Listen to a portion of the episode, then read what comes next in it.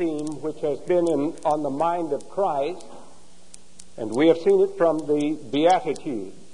I want to illustrate the Beatitude which we study today, which is, Blessed are the pure in heart, for they shall see God, by showing you something of the pure in heart who saw God in the person of Joseph and of Mary and of a man by the name of Simeon. Let me read to you about Simeon in the second chapter of the Gospel according to Luke, verse 21 following. On the eighth day, when it was time to circumcise him, he was named Jesus, the name the angel had given him before he had been conceived. When the time of their purification according to the law of Moses had been completed, Joseph and Mary uh, took him to Jerusalem to present him to the Lord. As it is written in the law of the Lord, every firstborn male is to be consecrated to the Lord, and to offer a sacrifice in keeping with what is said in the law of the Lord, a pair of doves or two young pigeons. Now there was a man in Jerusalem called Simeon who was righteous and devout. He was waiting for the consolation of Israel, and the Holy Spirit was upon him. And it had been revealed to him by the Holy Spirit that he would not die before he had seen the Lord's Christ. Moved by the Spirit, he went into the temple courts when the parents brought in the child Jesus to do for him as the custom of the law required, Simeon took him up in his arms and praised God, saying, Sovereign Lord, as you promised, now dismiss your servant in peace. For my eyes have seen your salvation, which you have prepared in the sight of all people, a light for revelation to the Gentiles and for glory to your people Israel. The child's father and mother marveled at what was said about him. Then Simeon blessed them and said to Mary, his mother, This child is destined to cause the falling and rising of many in Israel, and to be a sign that will be spoken against so that the thoughts of many hearts will be revealed, and a sword will pierce your soul also. Amen. May God bless to our understanding this important reading from His Word.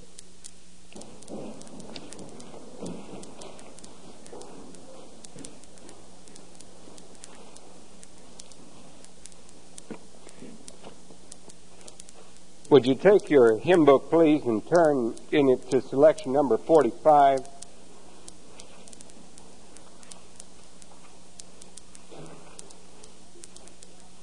Now then, we're going to stop at the pure in heart, but let's read through these first six Beatitudes, and we'll stop at the pure in heart. Let's just read them together. Blessed are the poor in spirit, for theirs is the kingdom of heaven. Blessed are those who mourn, for they shall be comforted. Blessed are the meek, for they shall inherit the earth. Blessed are those who hunger and thirst for righteousness, for they shall be satisfied. Blessed are the merciful, for they shall obtain mercy. Blessed are the pure in heart, for they shall see God. Amen. If you wished a portrait of a of a Christian, someone has said that you might be able to look into these Beatitudes and see it very clearly revealed. He stands before God in humble gratitude. He makes no claims. He knows he owes God everything. He is moved with compassion for grief and suffering of his fellow men, and so Jesus says, Happy are they that mourn. His life is devoted to the service of God's kingdom, not to seeking his own ends. He can be determined and aggressive and angry when the weak are oppressed, but he is never assertive or angry at slights at himself. That's what he meant when he said, Blessed are the meek, for they shall inherit the earth. He longs with intensity for the triumph of goodness in his own life and in the life of the world. And with a longing as strong and as much a part of his spiritual life as hunger and thirst are in the life of his body. That's what he meant when he said, Happy are those who hunger and thirst after righteousness. But he is not censorious or critical of those who fail. Knowing his own weakness, he will not break the bruised reed, but he seeks to mend it. He is moved with mercy. That's why Jesus said, Blessed are the merciful, for they shall obtain mercy. He has the ability to get right into the skin of someone else and to feel their sorrow. I read not long ago a sweet little story about a, a little girl whose mother had sent her to the store to get a loaf of bread, and she was late coming home. And so her mother said to her, Honey, why are you late? And she said, Well, I stopped to help Mary cry. And her mother said, What do you mean you stopped to help Mary cry?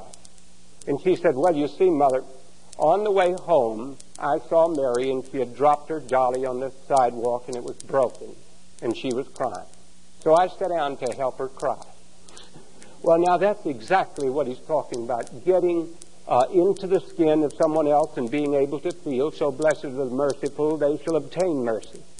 But then we come today to the pinnacle of the Beatitudes when you reach the one that says, Blessed are the pure in heart, for they shall see God.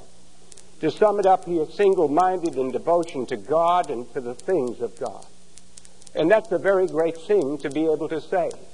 Blessed are the pure in heart, for they shall see God. What is it to be pure? What is it really to be pure so that your motives are not mixed with something that is foreign or unbecoming to what should be there. We have to watch this even in our preaching. Old John Bunyan, so many years ago that it's been repeated many times by any other people, by many other people, was walking toward the door after having spoken to a crowd of people, and the lady said to him, uh, Brother Bunyan, uh, your sermon today was wonderful. And he said, Yes, madam, the devil told me that before I ever got to the door. Uh, you see, what he was saying was that he had been vain in himself. He was not uh, rebuking her for appreciating something the Lord had said. He was rebuking his own motive for wanting that kind of thing. And we have to watch this in our singing. We have to watch it in our playing of musical instruments. We have to watch it also in our giving. And that's what we talked about last week when we saw the contrast of a widow with only two pitiful little coins to place into the coffers of the temple when the great rich people brought in enormous gifts and Jesus judged the widows as the greatest gift of all because she had given out of a pure motive all that she had. And so you see that even in our prayers, we can be hypocritical, we can be playing a game, putting on a mask, in fact, one of the greatest of all theologians who ever lived was Soren Kierkegaard, the great Dane. And the Danish theologian Soren Kierkegaard said that at the final judgment day, that it would be like a great masquerade ball in which God Almighty's voice would sound and the trumpet would blow, and God would say, All right, everybody, take off your mask, because we have been trying to fool other people. And we try to do this with our giving. We try to do it with our praying. We try to do it sometimes with our preaching, with our testifying, and with other things that we do. So Jesus wishes to condemn this. This is hypocrisy. And he does not want that. That's why the Beatitudes are teaching us constantly the contrast between what takes place inside the heart and what takes place outside the heart. Jesus knew that the Pharisees and the scribes were deeply religious people, that they were scrupulous in the performance of outside things. But he also knew what went on inside their hearts. You remember in another place our Lord Jesus said of the heart that out of the heart proceeds murders and adultery and fornication and covetousness you remember in the Old Testament, Jeremiah. Jeremiah said that the heart is desperately wicked. He said it is deceitful. Who can know it? And so our heart, which is the center of our emotion, which is sometimes spoken of as our will, because you remember when Daniel, that great man of God, purposed in his heart that he would not sin against God. And so our hearts are to be kept. And they're to be kept by the presence of the Lord Jesus being in it. Blessed are the pure in heart, for they shall see God. At prayer meeting on Wednesday evening, we were studying about seeing God. And sometimes if a room doesn't have light, maybe you better wash the windows. In fact, some of these ought to be washed. They, uh, they, uh, then more light comes in. And it's that way with our glasses. Sometimes we can't see well with them, so we need to wash our glasses so that we can see.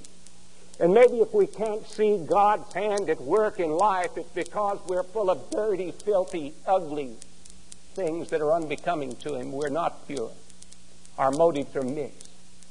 I know people who see God's hand in everything and they're blessed by it. They are pure in heart. They're pure in heart as far as their prayers and their giving. And as part of their witness and their work for Jesus is concerned. Does this mean that the pure in heart are not going to suffer? No. But it means that they know that God is keeping watch over His own.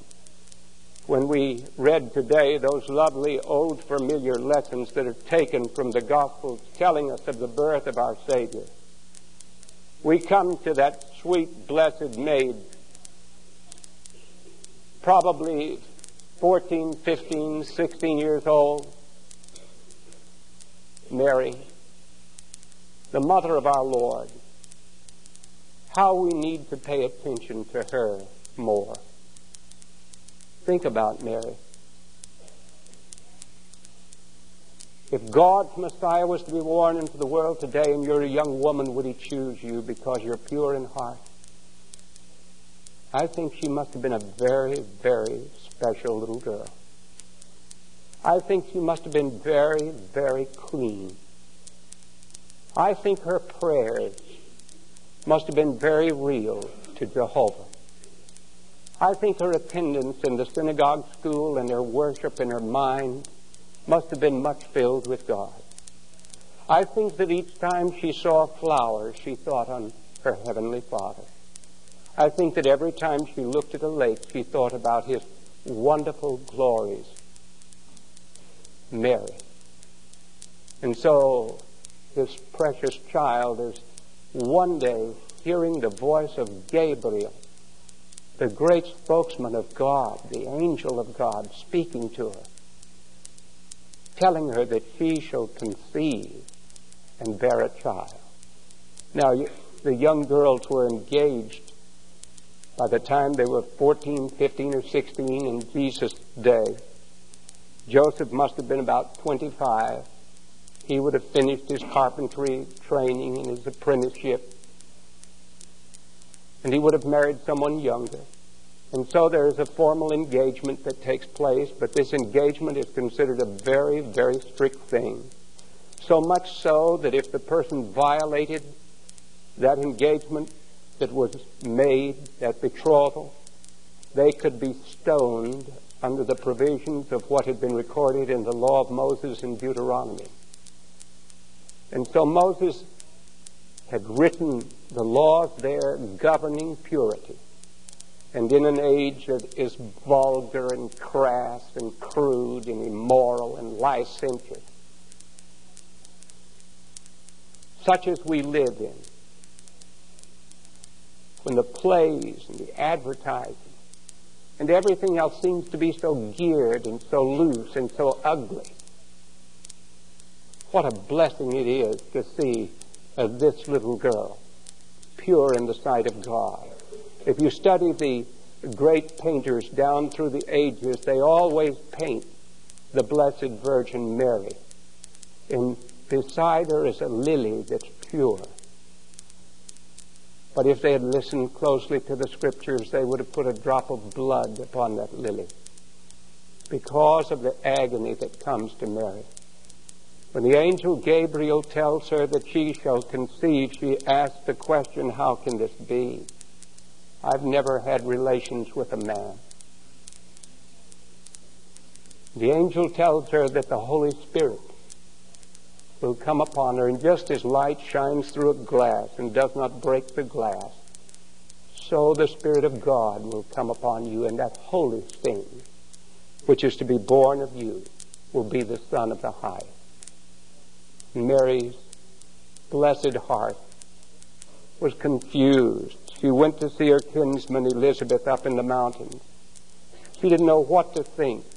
I've often wondered who Mary's mother would have been and how, whether she could have been the kind of person she could have talked to. Why did she go and see Elizabeth?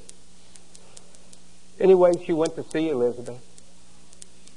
You remember the delicate things that are told us there, how Elizabeth, already in her old age, had conceived, and the child she was to give birth to would be the forerunner of Christ, John the Baptist. How the babe moved inside the mother. Those expressions Luke, the physician, tells us because he would know all about things like that. And only a woman would have told that sort of thing. And I think that Luke himself, in his researches for his gospel, must have gone back and interviewed Mary, and she told him all these things. And so the Blessed Mother of our Lord received encouragement from Elizabeth and Joseph. Mary is pure, and Joseph is a pure and righteous man. God didn't pick just anyone to be the protector over the baby Jesus that was to be born into the world. And I think we Protestants have often made a mistake by not thinking enough of Mary. I have an old Catholic priest friend. He used to be always teased by some people who talked to him about uh, praying to Mary. Now, I don't believe in praying to Mary, but uh, there are people who make too little of Mary. And he told of how one friend had said to him, Why don't you know that Mary was no better than your mother or my mother? And do you know what he said? He said, Well, I think you'd have to agree that there's a lot of difference between their sons.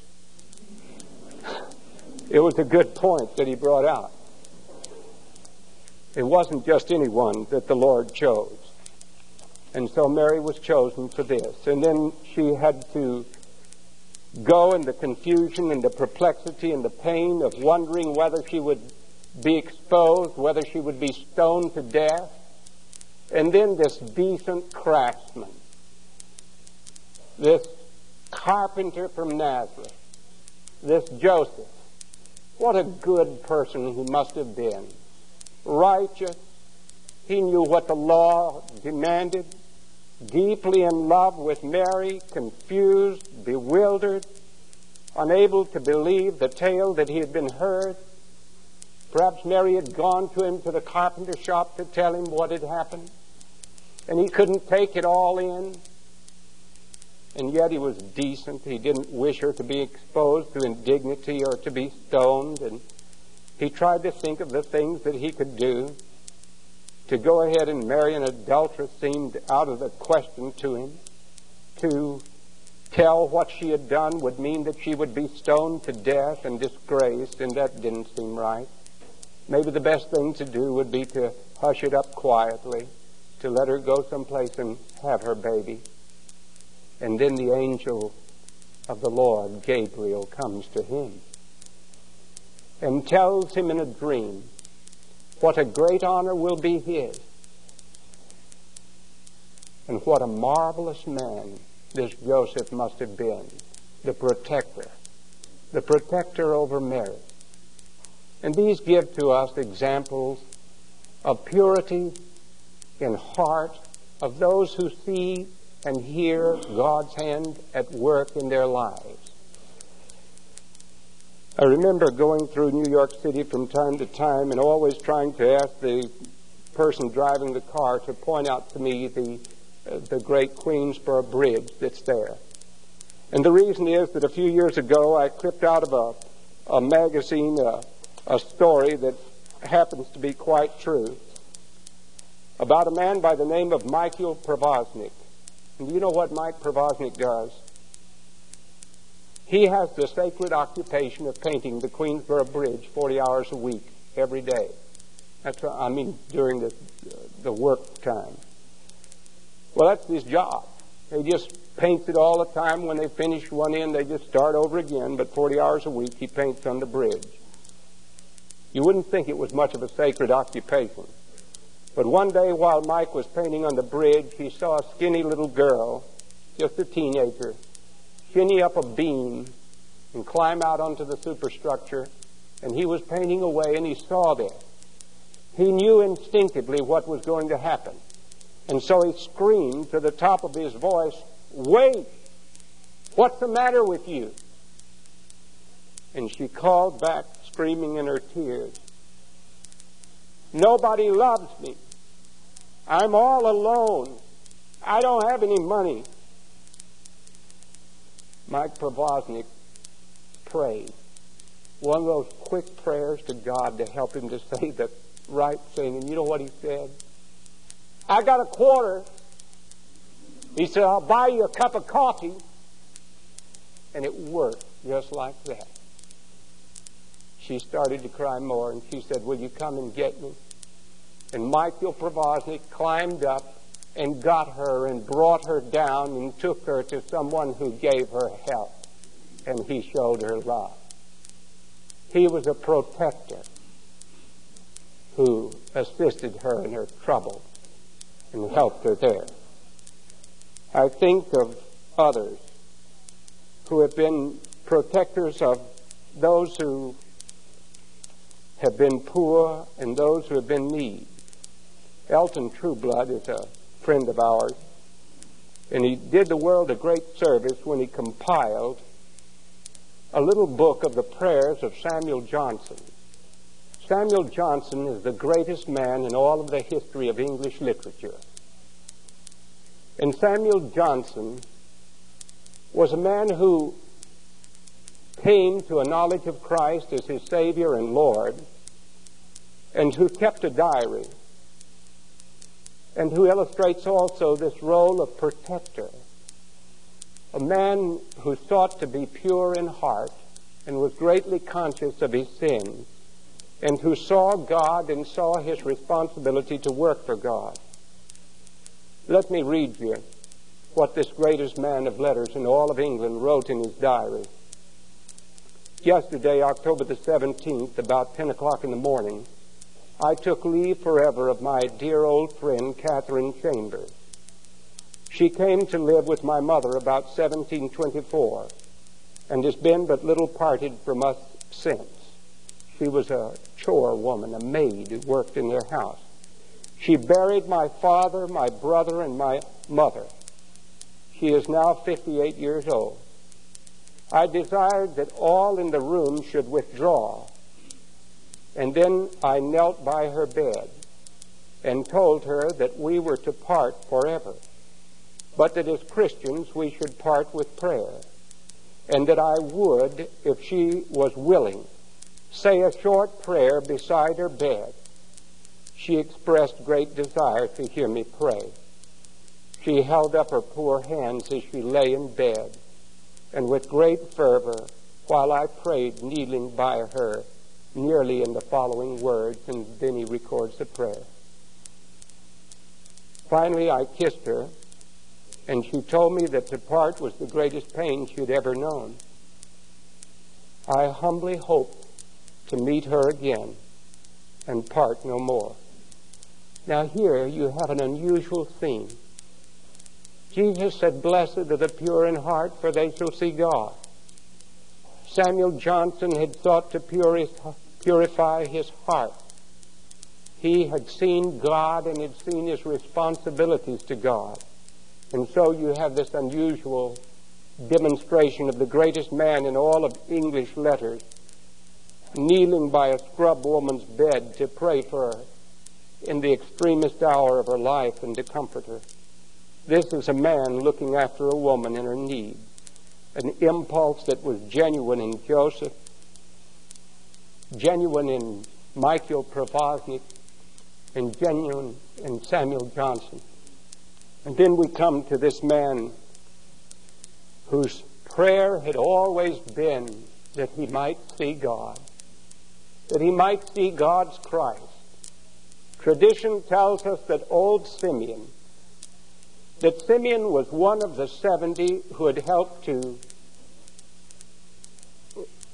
work on the Septuagint, the Greek version of the New Testament. And of course, when he got to the prophecy in Isaiah 7:14, behold, a virgin shall conceive and bring forth a son. The great passage there for virgin. Parthenos can only mean one thing, and that's virgin. And when they translated it Parthenos, Simeon said, This is impossible, it cannot be. But then legend has it that an angel came to Simeon and said, Don't be so foolish. What faith can believe, God can perform.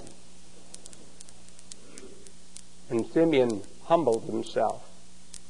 And Simeon sought God's face there in his occupied city.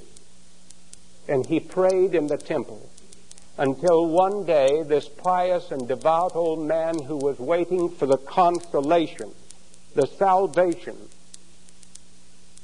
of Israel, saw this peasant couple come into the temple. And when he saw them come into the temple precincts to do what the law of Moses commanded for the child, the Holy Spirit caused some excitement inside his heart. And somehow the Holy Spirit told Simeon to go over there where that little couple were. And when he went there and looked at that tiny little hand that came up and perhaps touched him, Simeon's heart was so touched that he uttered this great prayer, which millions of people have died praying. Lord, now let your servant depart in peace, for my eyes have seen your salvation. You had better not die without seeing Christ. It would be well for your soul that you did not die until you had made sure that you see Jesus Christ and know Him as your Savior and your Lord. Until your heart is purified and you understand His work in your life. That's what we need. Not long ago, we had in our own church the occasion where someone in our church who loves Jesus Christ and is devoted to Him had born a little baby with an open spine. And the grandmother and the grandfather who prayed with all of their hearts for this little baby had to fall asleep at night crying and praying to God, why should this thing happen to a young boy going into the ministry of the gospel and to a young woman who is precious and who seeks your faith? they prayed and they sought the Lord's face. And that sweet grandmother told me that there came to her at such a time as this something which brought to her heart a great deal of encouragement.